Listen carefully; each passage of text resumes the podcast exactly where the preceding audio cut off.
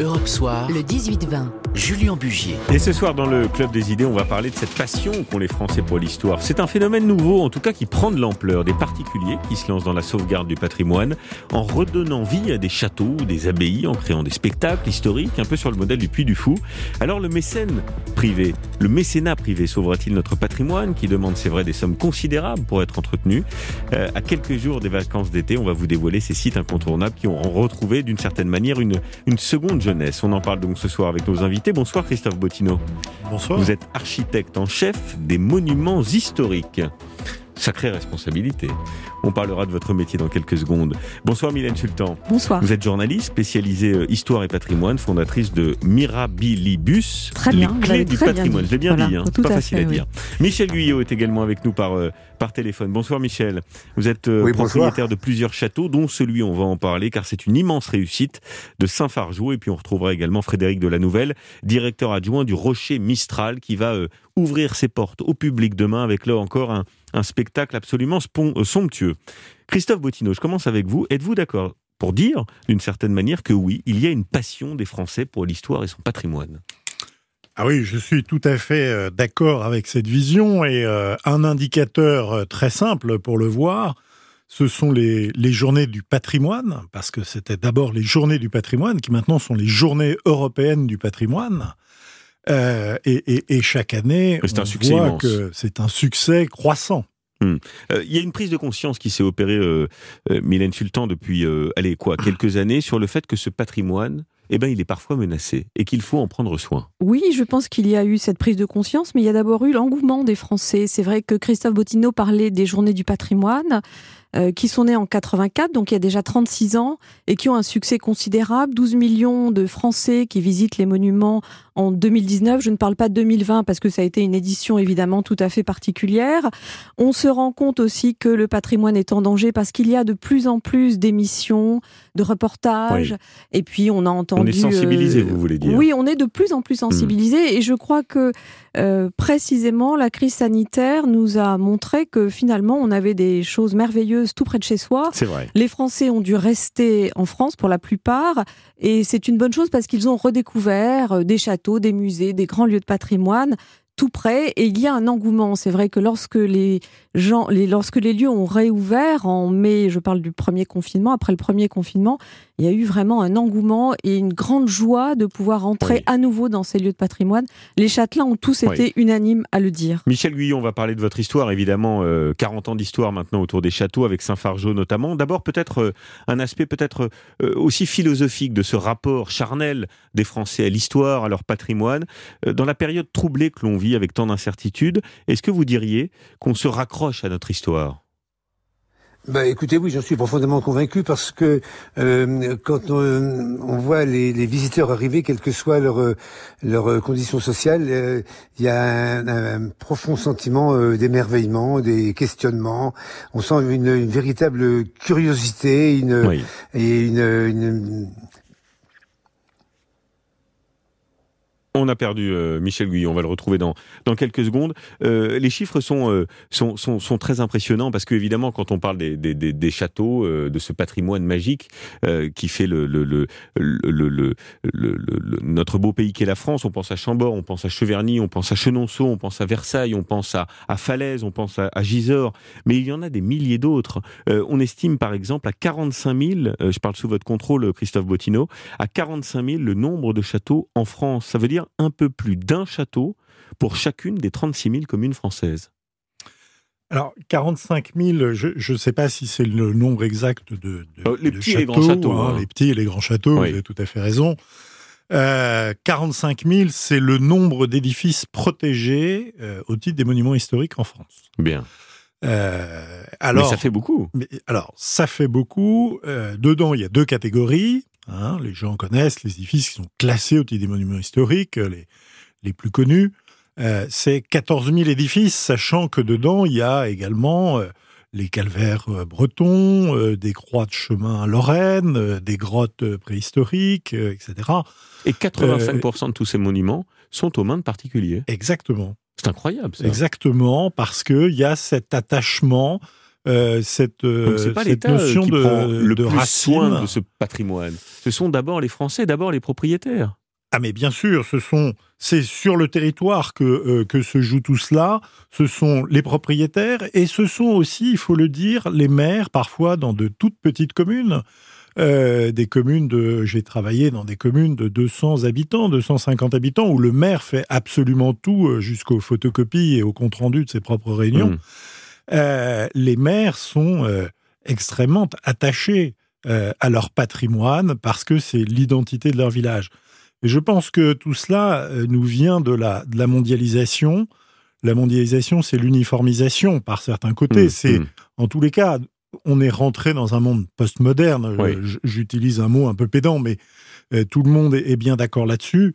Dans la modernité, il y a un, un- un élément clé qui, qui nous l'a décrit de façon très simple, c'était le, le principe de Novotel. Euh, les principes des Novotel, c'était d'avoir toujours le même hôtel partout à travers le monde. Euh, votre chambre était une chambre moderne là où vous habitiez, et partout où vous alliez, vous aviez une chambre moderne qui était un standard uniforme. Eh bien, maintenant, on est rentré dans un monde qui rejette complètement euh, cette Qui veut approche. des expériences, Exactement. qui veut de la singularité. Lorsqu'on est à Paris, on veut être à Paris, dans la culture parisienne, et quelle qu'elle soit, il ne s'agit pas d'une dimension élitiste. Oui. Il s'agit de trouver des lieux qui ont une âme, qui ont une Oui. poésie, qui ont une identité propre. Lorsque vous êtes à Tokyo, à Marrakech, vous n'êtes pas à Paris. Bien, on a retrouvé Michel Guyot, on va le retrouver juste après la pause et on va revenir sur son histoire, son incroyable histoire et la manière dont il s'est emparé aussi euh, d'une partie de, de ce patrimoine français. À tout de suite. Europe Soir, Le 18-20. Julien Bugier. Le club des idées ce soir et on continue de parler de cette passion qu'ont les Français pour, euh, pour l'histoire. On est en ligne donc avec Michel Guyot, propriétaire de plusieurs châteaux, dont celui de, de Saint-Fargeau. Euh, Michel Guyot, je voudrais qu'on revienne euh, quelques instants sur votre histoire parce que pour vous, la vie de château, c'est une histoire de famille. C'est avec votre frère Jacques que vous vous êtes lancé dans l'aventure il y a maintenant euh, 40 ans.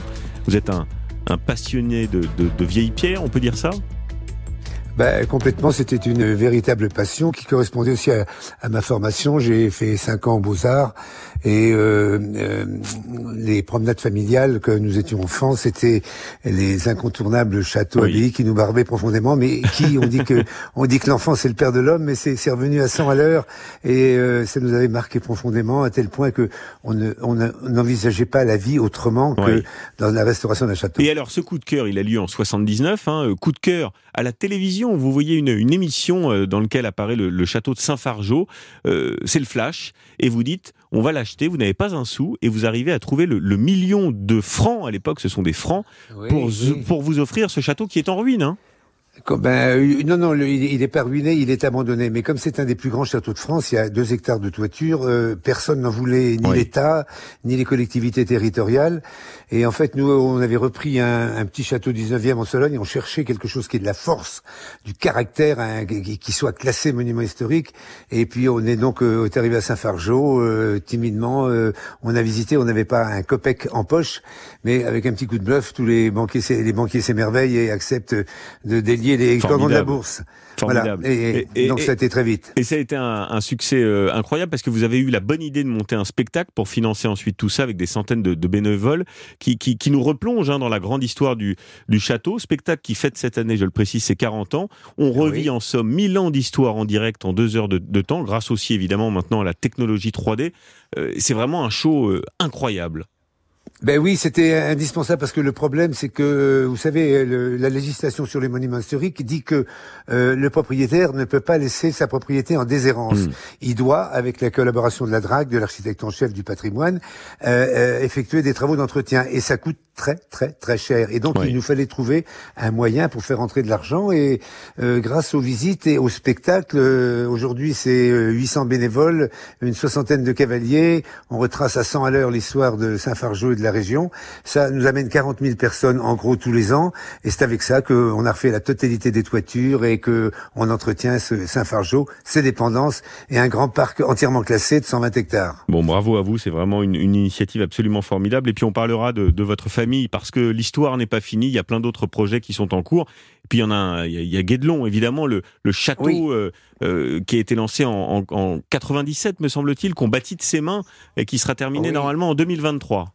Voilà, voilà, ça c'était c'était un vieux rêve d'enfance. Euh, avons fait ça avec euh, euh Marilyn Martin. Euh, on a l'idée c'était en fait de, de, de, partir ex nihilo euh, sur un dans un terrain forestier et se mettre dans les pas des bâtisseurs il y a huit siècles. Voilà, et de voir d'essayer de comprendre comment se construisait un château, comment il s'épanouissait et, de quelle manière. Vous construisez le château avec des artisans comme au temps du roi Philippe Auguste et, et vous avez fait appel à des à des professionnels. mais ce qui est intéressant, c'est que vous avez retrouvé les parchemins d'antan qui livrent les procédés de fabrication. Tout est fait comme à l'époque, en somme. Ben, écoutez, euh, Guédelon s'est fait avec une équipe de scientifiques hein, euh, qui nous ont guidés parce qu'on n'est pas la science infuse. Et ces scientifiques, qui sont euh, des, de grands castellologues, des gens qui spécialisés dans l'archéologie médiévale, nous ont justement fourni les, les, les documents, les, les recherches, les études qui avaient été faites pour nous permettre d'avancer avec justesse. Bien. Merci beaucoup, euh, Michel, d'avoir été avec nous et de partager cette, euh, cette expérience. Euh, je vous salue parce qu'on a un autre invité, mystère, qui avait envie d'être avec nous ce soir. C'est Stéphane Bern. Bonsoir, Stéphane. Bonsoir Stéphane. Bonsoir Julien, bonsoir à tous. Ah, ça y est, on vous entend formidable. Merci de prendre quelques instants pour participer à, cette émission, mais je sais que la sauvegarde du patrimoine, c'est un sujet qui vous tient à cœur. Oui. Allô, est-ce que vous m'entendez bien Oui, Stéphane. Stéphane, allez-y. Livrez-nous votre amour euh, pour, ce, patrimoine que vous défendez. Je vous donne la parole quelques instants. Écoutez, pour moi, le patrimoine, pour moi, le patrimoine, c'est à la fois de l'histoire, mais de l'histoire de, et de l'art et de la beauté, de la culture dans la proximité. N'importe qui près de chez soi a une vieille pierre, a un lavoir, une fontaine, qui raconte l'histoire d'un village. Et, et c'est de la, c'est de l'identité qui est plutôt, qui n'est pas hystérisée, puisque c'est de l'identité euh, pour tous les villageois. C'est de l'histoire, c'est de la culture, ce sont nos racines, et c'est porteur de convivialité dans les villages. Et je le vois partout dans les villages de France où un lavoir une fontaine, un hmm. pont réconcilie les mémoires et, rassemble de façon intergénérationnelle aussi, parce que les jeunes et les moins jeunes se réunissent pour, euh, pour travailler ensemble, pour sauvegarder et préserver ce patrimoine. Bien, et vous avez lancé évidemment le, loto du, du patrimoine euh, euh, en 2018 qui a déjà rapporté en trois ans 72 millions d'euros qui ont permis la restauration de, de 100 sites en France et j'imagine que vous en êtes sacrément fier, ça mon cher Stéphane. Écoutez, oui, on est même, il y en a 182 autres qui sont en cours de restauration. Et puis, évidemment, ça c'est c'est l'argent qui a été récolté euh, directement la part de l'État qui revient au patrimoine. Mais au total, c'est 130 millions d'euros qui, grâce à la générosité des Français, ont permis de sauver euh, des pans entiers de notre patrimoine. Et on continue puisqu'on a lancé la quatrième année du loto du patrimoine. Les, les tickets de grattage seront en vente au mois de septembre. Et, et j'espère euh, défendre et continuer comme ça à porter la voie de de de, de ces. Il y a, évidemment les grands châteaux comme Saint-Fargeau, mais il y a aussi ce petit patrimoine de proximité, ce patrimoine de nos villages que j'aime tant et et qui fait la fierté euh, de de de nos bah, des villageois évidemment. Bien, merci beaucoup Stéphane d'avoir partagé euh, merci, Julien, votre merci optimisme euh, et, et, vos initiatives dans Europe Soir avec nous dans le, le club des idées. Euh, Mylène Sultan, je reviens à vous. Vous êtes journaliste spécialisée histoire et patrimoine. il y a aussi une nouvelle tendance qu'on observe, alors c'est peut-être euh, euh, les conséquences d'une certaine manière de, la crise du Covid, ça devient abordable aujourd'hui de s'acheter un, château, un petit château, euh, un petit manoir. J'ai vu des offres là euh, dans, dans, un papier qui est sorti aujourd'hui, 250 000 euros. Alors il y a pas mal de rénovations, 400 000 euros. ça devient acceptable et abordable pour le commun des mortels. Ça reste cher, mais ça devient ça devient possible. Oui, mais c'est surtout qu'il faut l'entretenir le château parce que c'est bien beau d'acheter un château de 150 000 euros. Évidemment, c'est même pas le prix d'un deux pièces à Paris, donc on peut en être très heureux. Mais il faut l'entretenir et lorsque la toiture s'effondre, lorsqu'il y a des fuites d'eau Enfin, c'est un, c'est un chantier permanent et Christophe Bottineau peut, peut abonder en ce sens. Il y a un nouveau marché aujourd'hui, Christophe Bottineau. Euh, il y a euh, les nouveaux châtelains euh, qui sont des urbains qui sont en train de, de, de, de, se diriger, comme on l'a beaucoup vu pendant la, crise du Covid, en milieu rural et qui ont envie de s'installer là. Ah oui, très, très clairement, je pense que il y a un marché qui va s'ouvrir. on l'a vu, et comme vous le rappelez très justement, avec la crise du Covid, beaucoup de gens sont partis vers, vers les campagnes. euh, et, euh, et, et, et, souhaitent y rester. Ils y ont découvert une qualité de vie et beaucoup de Parisiens. Mm. D'ailleurs, il y a très peu de vrais Parisiens. Oui. Donc beaucoup de, de, de Parisiens sont revenus vers leurs racines, vers des cadres de vie euh, beaucoup plus agréables. Euh, et, et, souhaitent s'y ancrer et vont sûrement porter leur regard sur le patrimoine. Mais comme vous le disiez très justement, euh, acheter c'est une chose, Oui, entretenir, euh, c'en est une autre. entretenir c'en est une autre. Oui. Euh, c'est un sacerdoce. Euh, Oui. Et Yves il Lecoq, faut, qui a euh, plusieurs châteaux, je crois, dit toujours euh, une vie de château, c'est une vie de travaux. On est, en vrai. permanence en il travaux. a, on il a château. entièrement raison. Mais, mais c'est fondamental ce que vous venez de dire, c'est une vie de travaux. On vient de terminer l'hôtel de la Marine. Oui. Alors évidemment, c'est pas Magnifique, le château de de la Monsieur Tout le Concorde. Monde, mais c'est surtout que pendant cette période où tout le monde était en travail à distance, dématérialisé, sans se voir, ce chantier, ça a été au contraire, sans qu'il y ait le moindre cas de Covid sur le chantier, Hum, hum. la célébration de l'art de la main. Et franchement, le, le résultat euh, est absolument magnifique. Bravo aux équipes et bravo euh, euh, à vous. 19h39, on marque une nouvelle pause. On sera avec Frédéric Delanouvelle, directeur adjoint du Rocher Mistral. Il nous parlera de, de ce spectacle qu'il lance à partir de demain. À tout de suite. Europe Soir, Le 18-20. Julien Bugier. Le Club des idées suite, 19h40. On continue de parler de cette passion qu'ont les Français pour l'histoire, pour l'histoire et son patrimoine et le, et le sauvegarder. On est en ligne, je le disais, avec Frédéric Delanouvelle. Euh, bonsoir, vous êtes directeur adjoint du, du Rocher Mistral, euh, qui donc à partir de, de demain euh, lancera une immersion absolument inédite dans l'histoire et la culture de la Provence. Est-ce que vous pouvez nous dire un, un mot de ce projet? Écoutez, avec plaisir, oui, vous avez raison. Demain, on ouvre ce site au public. Le château de la Barbin, c'est le plus vieux château de Provence. Il a 1000 ans et il a été entièrement restauré euh, pour l'occasion, pour ce parc provençal Rocher Mistral qui ouvre demain et qui proposera dès son ouverture sept spectacles, cinq en journée et deux en soirée. L'objectif, c'est évidemment de faire revivre ce patrimoine dont vous parliez encore il y a quelques minutes, Oui. parce que ce château millénaire avait besoin de- de- de- de- d'une restauration. Elle a été en grande partie commencée cette année, il a été entièrement mis hors d'eau.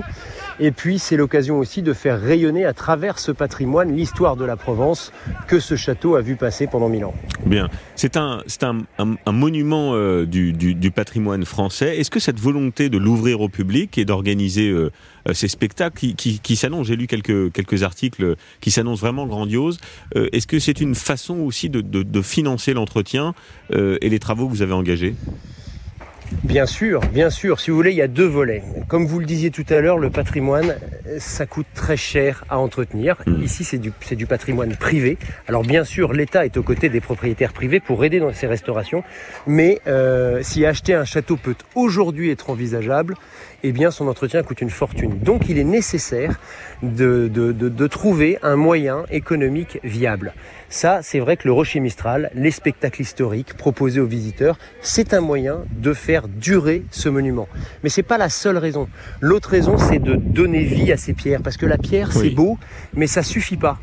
La pierre, ça raconte quelque chose, ça raconte une histoire, ça raconte des personnages. Et dans ce château, par exemple, vous avez le roi René d'Anjou qui a été propriétaire en- Mm. au XVe siècle. Vous avez euh, la famille Forbin qui a énormément joué dans l'histoire de la Provence, qui a participé notamment au rattachement de la Provence au royaume de France. Euh, et donc ça, il faut le raconter. Il n'y a pas mieux que le patrimoine pour raconter aux Français euh, leur histoire. C'est le plus ancien château de, de Provence, c'est cela? C'est le plus ancien château de Provence connu. On en trouve la première trace en 1064 dans les archives des moines de l'abbaye Saint-Victor de Marseille. Il était déjà noté comme castrum, donc château. Et, euh, donc c'est un château qui a une histoire très forte. Euh, Jusqu'à aujourd'hui encore, il est, il est construit sur son rocher. C'est pour ça que le parc qui ouvre s'appelle le Rocher Mistral, Oui. parce que il est sur un piton rocheux. Et puis le Mistral, évidemment, en référence au vent et au célèbre poète Frédéric Mistral. Bien, et on entend un peu le vent derrière vous. Euh, bonne Exactement. chance pour cette, euh, pour cette grande aventure, le Rocher Mistral qui, qui ouvre son spectacle Merci donc à partir de demain. Merci infiniment Frédéric Delanouvelle, euh, directeur adjoint du Rocher Mistral, d'avoir été ce soir l'invité de d'Europe Soir. Euh, on disait juste avant la pause, Mylène Sultan, ça coûte cher d'entretenir un, un château ou un petit bout de, de, de, de notre patrimoine, quel qu'il soit. Euh, je regardais les, les chiffres. hein. Euh, euh, on trouve des très belles bâtisses à retaper à moins de, de 400 000 euros, mais après, il y a tout l'entretien. Bien sûr, Il y a bien tout l'entretien. Et ça peut aller jusqu'à 20 000 euros par an entre Un minimum. le jardin, Ah bah les travaux, c'est très peu, 20 000 les euros par an. C'est très peu, vous dites? Ah, je pense, oui. Je pense que c'est très peu. Euh, il suffit de bavarder avec des, des, des châtelains. Leur, euh, leur permanente préoccupation, c'est euh, euh, la, la fenêtre qui finalement ferme mal, la fuite ici. Faites une promenade avec un, cha- avec un propriétaire de château et vous verrez qu'il a l'œil à tout. Oui. Il a toujours l'œil, il, a, il y a toujours quelque chose On qui n'a pas va le temps pas. de se poser, en somme, Et on- Christophe Bottino. On est tout le temps euh, en train de régler un souci. Ah, les de propriétaires au de châteaux, oui, toujours. Ça, c'est évident. ils- ils- ils sont en permanence dans l'action. Euh, parce que euh, de toute façon, à partir du moment où vous avez, euh, si vous avez pu réaliser toute votre restauration euh, de façon idéale, ben, de toute façon, la matière commence à se dégrader. Mm. Mm. Euh, dès que vous avez achevé, vous rentrez dans une phase de dégradation. C'est nous C'est tendons quoi le tous vers la principal poste de dépense? Bon, il y a la toiture évidemment, il y a les fenêtres. ça, ça se prévoit. La, la toiture, en général, est prévue sur des dizaines d'années. Alors oui, et puis tout va dépendre aussi de la taille et des moyens euh, de- du propriétaire. hein. On a des propriétaires extrêmement variés. Euh, vous avez parlé de propriétés qui commencent à quelques centaines de milliers d'euros, et c'est formidable parce que ça donne accès à- à- à- au plus grand nombre. Vous avez des propriétés qui vont jusqu'à plusieurs de dizaines de millions d'euros. Oui, pas les mêmes Euh, budgets là. Ce ne sont pas les mêmes budgets. Vous pouvez avoir des clients, souvent des clients étrangers, qui vont vous dire euh, money is not a problem, Euh, alors que d'autres vont vous dire euh, j'ai 30 000 euros à mettre Ouais. et qu'est-ce que je peux faire? Voilà. Ben, à ce moment-là, eh bien, on réfléchit, on, on organise un plan d'action pour trouver ce qui est le plus Est-ce qu'on a judicieux tout le pour temps sauver. froid quand on s'achète un château? Parce que Mhm. c'est pareil, le chauffage, ça, ça peut coûter sacrément cher. Oui, mais euh, le chauffage, ça coûte cher. Alors c'est un problème qu'on appuie toujours. hein. Les Français euh, ont toujours aimé la cheminée parce que c'est convivial, mais ça chauffe pas. Alors que les Allemands, euh, au XVIIe et XVIIIe siècle, vous disent mais les Français sont ridicules. Leur cheminée, c'est peut-être joli, mais ça chauffe rien. Nous, on préfère le poêle. Hmm. Donc euh, le- la question du froid. euh, effectivement, euh, est, est permanente. Mais c'est pour ça qu'on vit parfois dans de petites parties Bien seulement sûr. de la Ouais. maison, dans la cuisine, dans des pièces proches de la cuisine. Souvent dans trois pièces euh, au fond du château ou bien sous les toits. Les, les- les personnes, enfin les, les- les propriétaires de châteaux ne vivent pas dans tout le château. J'ai rencontré des, des propriétaires de châteaux qui vivaient dans la maison du gardien parce que le château n'est pas viable, n'est pas, n'est pas agréable à vivre. Oui. On observe aussi, euh, je regardais la, la- la- la- la hausse des, des transactions, 40% euh, en un peu plus d'un an euh, sur ces biens, petits manoirs. Euh, Ça fait rêver, ça, fait, fait rêver, rêver. c'est tout à fait Euh, normal. Il y a beaucoup d'achats d'impulsion euh, avec des gens qui ne se rendent pas compte de ce que vous évoquez là et des, et des frais que ça engage et puis du, du temps, de l'investissement Mm. que, que, que ça engage. Donc, on- vous pensez qu'on peut avoir un retournement de marché dans les, dans les années qui viennent? Retournement de marché, non, je pense pas, mais euh, effectivement, euh, si vous prenez euh, 100% des acheteurs à l'année 2021, euh, vous apercevrez qu'un certain nombre vont jeter l'éponge euh, dans, dans les années qui vont suivre. Hmm. Mais euh, je pense pas qu'on aille vers un, un retournement de marché parce qu'il y, a une- il y a une tendance de fond, il y a une tendance lourde d'une manière générale. Mais Et on n'investit euh, pas, dans, on pas dans, un, dans un château, dans un bien comme celui-ci pour gagner de l'argent. Pas pour faire du rendement. Non, on, on peut pas investir. Mm. C'est pas un- c'est pas un investissement. On peut pas faire du retour sur investissement. C'est une passion en en, revanche, général. alors c'est une Une passion.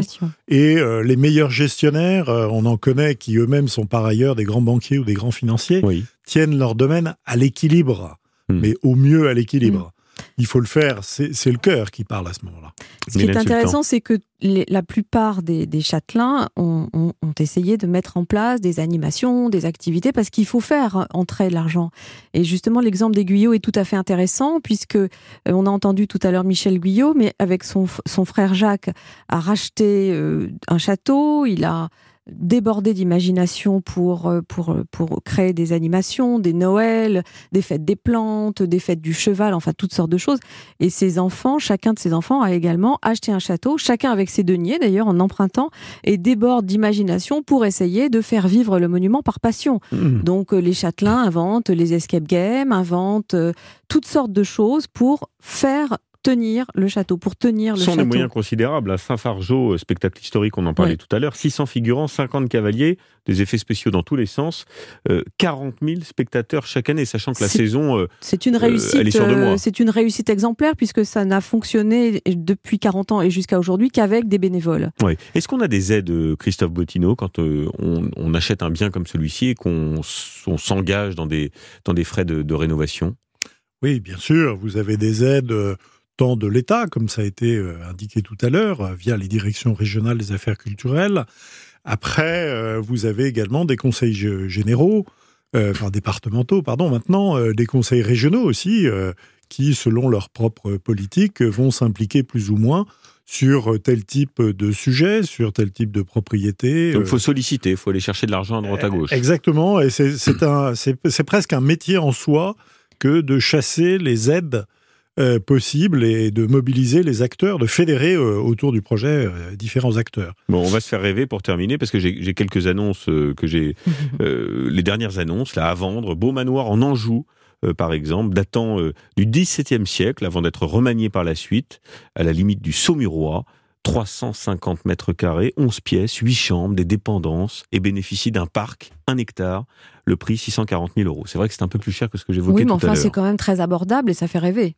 Ça Ouais. fait rêver. J'en ai un mieux. En Normandie, à Conchamp-en-Ouche, élégant pavillon de chasse, Louis XIII, édifié en 1660, parfait état, 630 mètres carrés, 20 pièces, dépendant, jardin archi- architecturé, euh, un ensemble clos de murs sur 1 hectare 8, euh, quasiment 2 millions d'euros. Ah, quand même. On est dans des biens Mm. beaucoup plus chers là. Là, c'est déjà plus, plus important. Mais ce qui est intéressant, c'est que on évoque les, les, les spectacles, les animations, les escape games, effectivement, qui se développent de plus en plus. Et, et il est formidable de voir euh, euh, ce foisonnement d'idées, parce qu'il faut que tout le monde euh, ait une, une raison de venir. Alors, des gens ne vont pas forcément s'intéresser au patrimoine, mais c'est l'escape game qui va les faire venir. Et puis, ils vont tomber amoureux du sujet. Mais maintenant, avec ce déplacement des gens depuis les grandes villes vers Oui. les campagnes, vous avez euh, des, des espaces de coworking qui commencent à se créer aussi euh, au travers des, dans, dans des lieux comme cela. Il y a d'autres moyens de développer Bien. et de faire vivre ces lieux. Merci infiniment euh, d'avoir parlé de, de cette sauvegarde du patrimoine et de ce, ce marché particulier. C'est vrai qu'on en parle peu. On était content de vous, vous faire partager à vous, amis auditeurs, cette, cette thématique. Merci.